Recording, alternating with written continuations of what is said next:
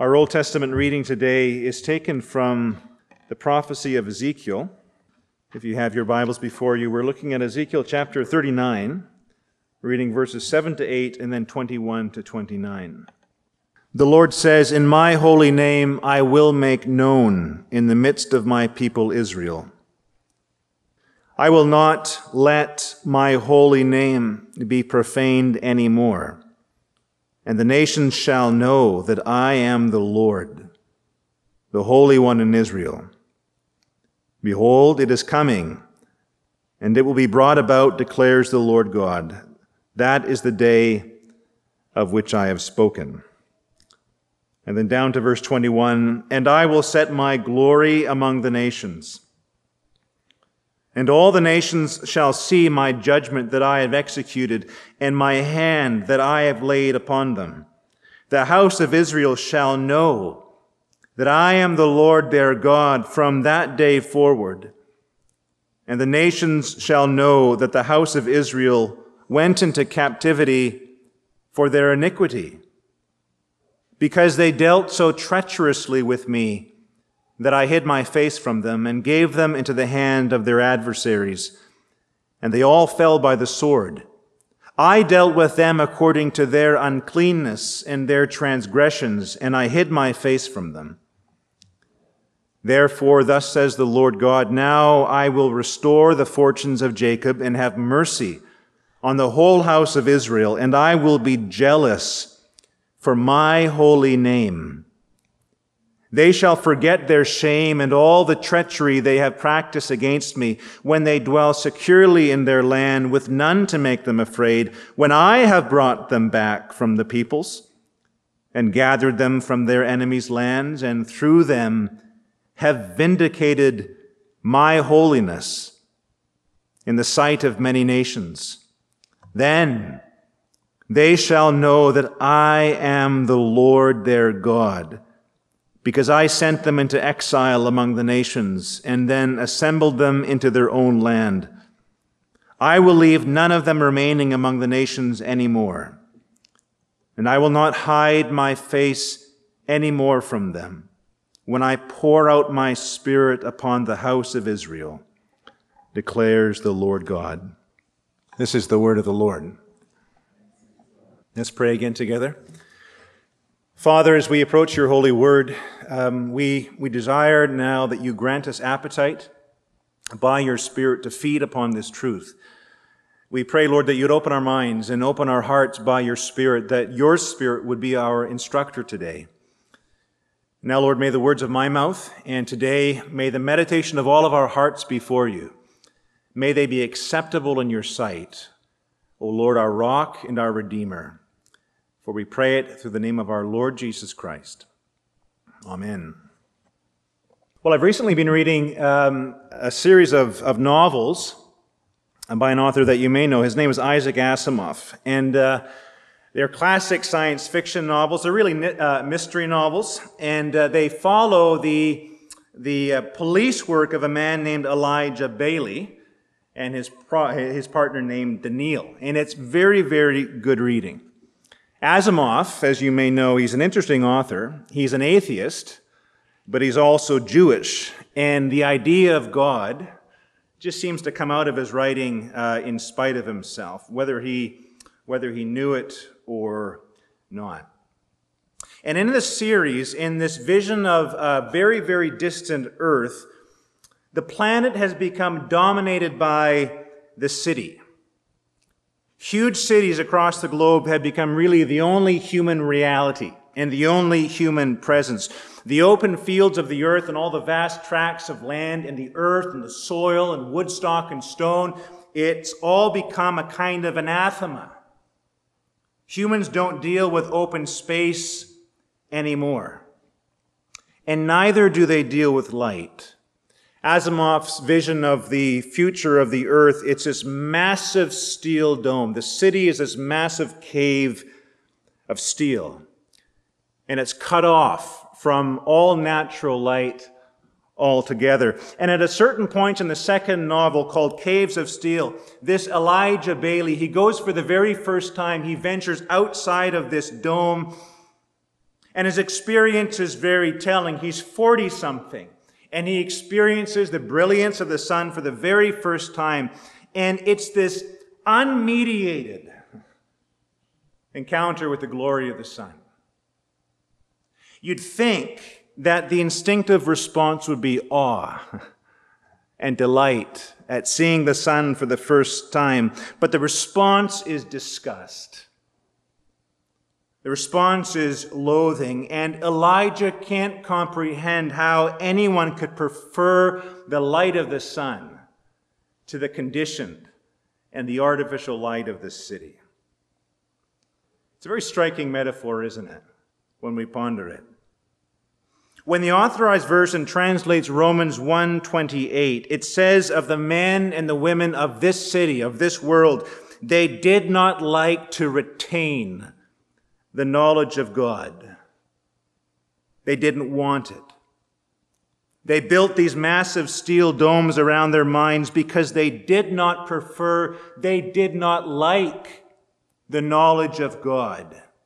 And even if that idea comes to them like a brilliant shaft of light, it comes not with pleasure, but it comes with marked discomfort to them. See, God's law, scripture says, is God's light.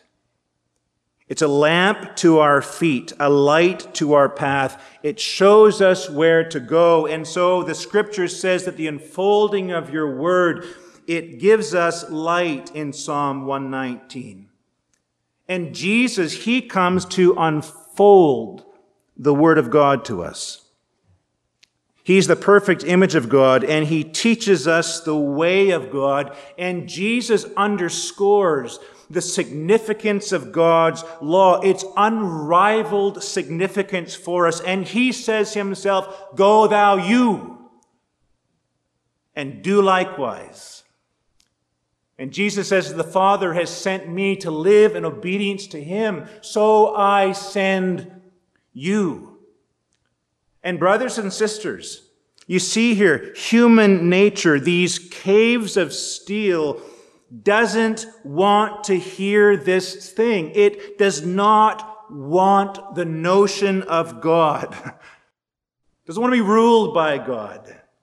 Doesn't want to be governed by God whatsoever. And Jesus says this, or John the Apostle says this in John chapter 3 this is the judgment upon the world. That light has come into the world. Brilliant shafts of light. And the judgment is this that people love the darkness rather than the light because their deeds were evil. That's the problem, my brothers and sisters. They don't want it. They want their caves of steel. They loathe the light. They loathe the law, they loathe God's ways. And unless we begin here and recognize that by nature you and I do not love the light, that by nature we do not love the law of God, and that we have built our own caves of steel around our lives to keep that light out, that we are lawbreakers, that we are law haters, and that every one of these Ten Commandments that we are studying in this series, we despise them by nature. We resent them. We resent God's rule. We resent the kingly authority of Christ in our lives. Unless we begin there, we'll never, ever feel the need for a Savior. There's nothing to be saved from. And unless we see the vaulting and the elevated demands of God's law, we will never understand Jesus. As Spurgeon preached in 1857, Spurgeon was 23 years old and he preached to that great crowd at the music hall in the, in the, the Royal Gardens in Surrey. And Spurgeon cried out, he said, I see the law. I see that it condemns me, but I behold Christ obeying it. Oh, how holy Christ must have been to obey all of these laws for me. There's no perception of Jesus unless we see him obeying it all. And so, brothers and sisters, may God so reveal to us today his righteousness and his righteous one. Jesus Christ loved his Father's law more than he loved anything else, and he wants us to allow him to live that love through us today, to pull apart our domes of steel and our caves, and to change our hearts, and to make us love the light even as he loves the light. That's what he does by his grace. And so today we're considering commandment number three. You shall not take the name of the Lord your God in vain, for the Lord will not hold that person guiltless who takes his name in vain. In the Westminster Divines, they found many applications for this commandment. It's quite a, a long, expanded uh, description. And if we read the larger catechism of the Westminster Assembly, we read that the third commandment demands of us, wherever God makes himself known, that we respond with a reverence to that revelation that is mindful of his glory. The Westminster Divines say that this commandment demands of us that wherever God makes himself known, reveals himself to be who he is, that we should respond with a reverence that is mindful of his majestic glory. Now, you see, throughout Scripture, God is interested in publishing himself. It strikes us as very odd, I think, but it's true and I will vindicate the holiness of my great name. Ezekiel 36. My name will be great among the nations. Malachi 1. For my sake, for my own sake, I do it. For how should my name be profaned? I won't give my glory to anyone else. How can I endure my name being profaned. Isaiah 48. And even in Psalm 23, you lead us in paths of righteousness for your name's sake. You do it. See, God desires to publish his fame and his honor and his greatness. He wants his glory to be beheld by everyone. That is to say, God loves himself more than he loves his creation. God loves himself more than he loves you and more than he loves me. what an odd thing if this weren't the case. If God tells us to love what is most important of all, but God, who is love itself, doesn't himself love the best and the most important thing most of all. What an odd thing it would be. How strange it would be if Jesus Christ loves us more than he loves his Father. God, Scripture says, he aims at himself above all. And he wants his fame and he wants his glory and he wants his renown to be seen by everyone. And for a human, well, that would be sheer narcissism. But for God, who is the beginning and who is the end, and from whom and through whom and to whom are all things. For God, who by nature is the goal of everything exists, whether it's an ant or a butterfly or a stream or a flower or a human person, God is the goal of everything for God, this declared self interest is the most reasonable thing for him to do. In fact, for God to want otherwise would be untrue to who he is.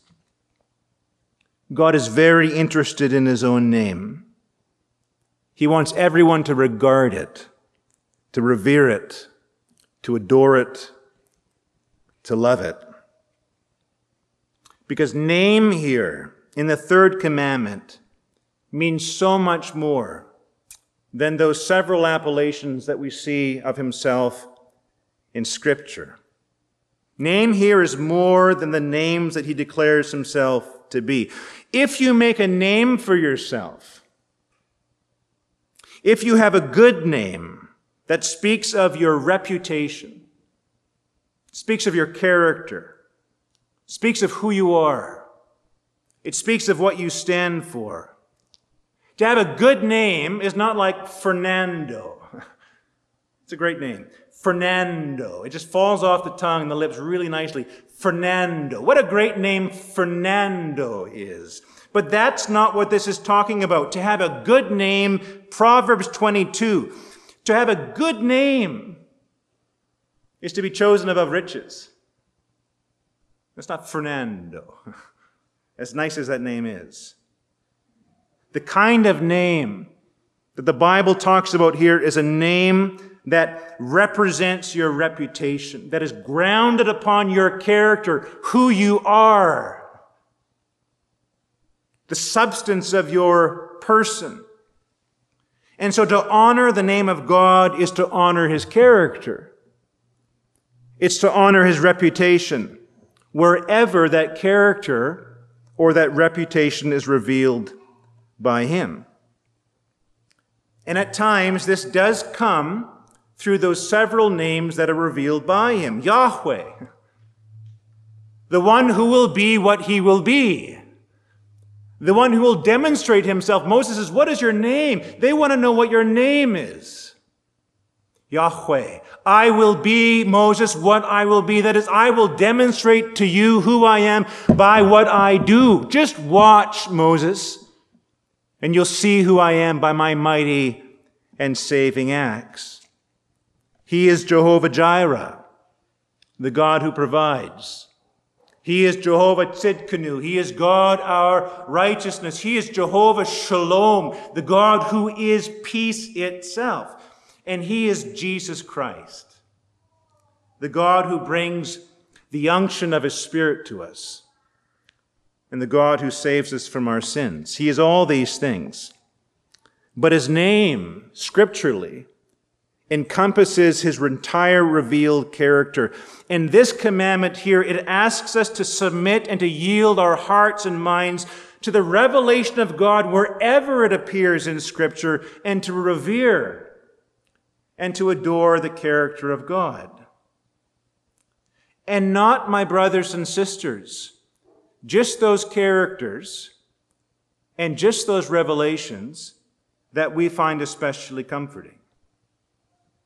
You know, Scripture speaks of God as creator, but far more often, it speaks of God as destroyer. And that is a revelation that we too must stand in awe of. When the church had just begun in the book of Acts, there was two couples, a man and a wife, and God kills these people because they were deceitful and because they were rebellious, he kills Ananias and Sapphira. And do you know what happens in Acts chapter 5, the beginning of the church? It says that the whole church, great fear came upon everybody.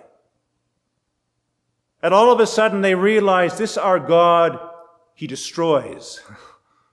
He will be held in reverence by all as Lord as creator, as destroyer, and he will have his name honored. This is why Jesus, by the way, when he teaches his disciples to pray, as we read today, he begins with this. In fact, if you, if you look at the opening of the Lord's Prayer, you can see how Jesus takes his disciples in very short order through the first three commandments. He begins with our Father, the one unrivaled God of the first commandment. And then Jesus says, Who art in heaven, the incomparable heavenly God of the second commandment, who's not to be likened to any earthly creature. And then Jesus prays, Hallowed be thy name. Lord God, may your name be rightly revered by all. And as Luther writes, and as is very difficult for us all to receive, we are given this prayer because we do not keep the command. When we pray this prayer, writes Luther, we testify that we are blasphemers of God. Have you repented lately of blaspheming the name of the Lord? Luther goes on, if we hallowed God's name perfectly, we wouldn't need this prayer. In our lives, he writes, we defile, we blaspheme, we dishonor, we profane, and we desecrate the name of the Lord. How do, you, how, how do we do this, you ask? Well, again, to quote the Westminster Catechism, we do this whenever we oppose the truth of who God has revealed himself to be. You see, it's much more, and so much more than just saying God's name flippantly, which is bad enough. I don't understand my brothers and sisters, Christians who say, Oh my God, as a casual exc- uh, exclamation. I know many who do. When I was in Toronto as a pastor, uh, I had a, a, Saturday night class of adults, and I was teaching them uh, curriculum of how to understand God. And I remember arguing with this guy on this point. He couldn't fathom what's wrong with it, and I couldn't fathom him. I mean, I just don't understand the utter lack of fear in that. Personally, I'd prefer the Jewish practice. When they came to the letters Yahweh, the Tetragrammaton, they just refused to utter it because they were so afraid of saying the name of God incorrectly. I understand when the world does it. I understand when the world uses God's name or Christ's name as an exclamation because they've denied that it has any value apart from their use of it. But, brothers and sisters, it should grieve us and it should cut us to the quick when we hear it. When we love someone, we are eager to maintain their honor. If you can imagine yourself being married, or if you are married, you can imagine that it would be one of the greatest griefs to walk into a conversation where the name of your beloved was being tarnished, or smeared, or mud raked, or vilified. If you walked into a crowd and people were casting these aspersions on the name of your spouse, it's very likely that you would take it poorly. In fact, probably you wouldn't take it at all. You couldn't stomach the crowd to be trampling upon the honor of your mate. I had a very venerable systematic theology prof from Australia. He was a Reformed Anglican. And he used to have this practice when he would be out in public and someone would say, Oh my God, he would turn to them and say, Tell me about your God. Who is he? It's interesting, isn't it? That you and I pay money to cable companies and theaters and online streaming. We give them money so that we can listen to the name of our Lord trounced and profaned. And it doesn't seem to bother most of us in the least. I don't know what the answer is, but I can tell you this the Lord loves the honor of his name. And scripture today tells us this he will not hold him guiltless who profanes it. And God loves his name so much that he sent his son for this express purpose that in living and in dying and in rising again, Jesus Christ might be exalted above all, and that he might have the name bestowed upon him that is above every name, so that every knee should bow. And every tongue confess, whether in heaven or whether upon earth, that Jesus Christ is Lord of all. Brothers and sisters, when we think of the mission of Jesus, and even when we think of John 3:16, we have to bear this in mind. It's not for your sake It's not for your sake, O house of Israel, that I do this. It's not for your sake that I am about to act, but I do it for the sake of my name, that it might not be profaned among the nations. And this is something, brothers and sisters, the evangelical church has thought far too little about. And may the Lord so move on our hearts today that starting this evening and getting up in the morning, we might truly pray to God, Oh, Father, hallowed be your name. In the name of the Father, the Son, and the Holy Spirit. Amen.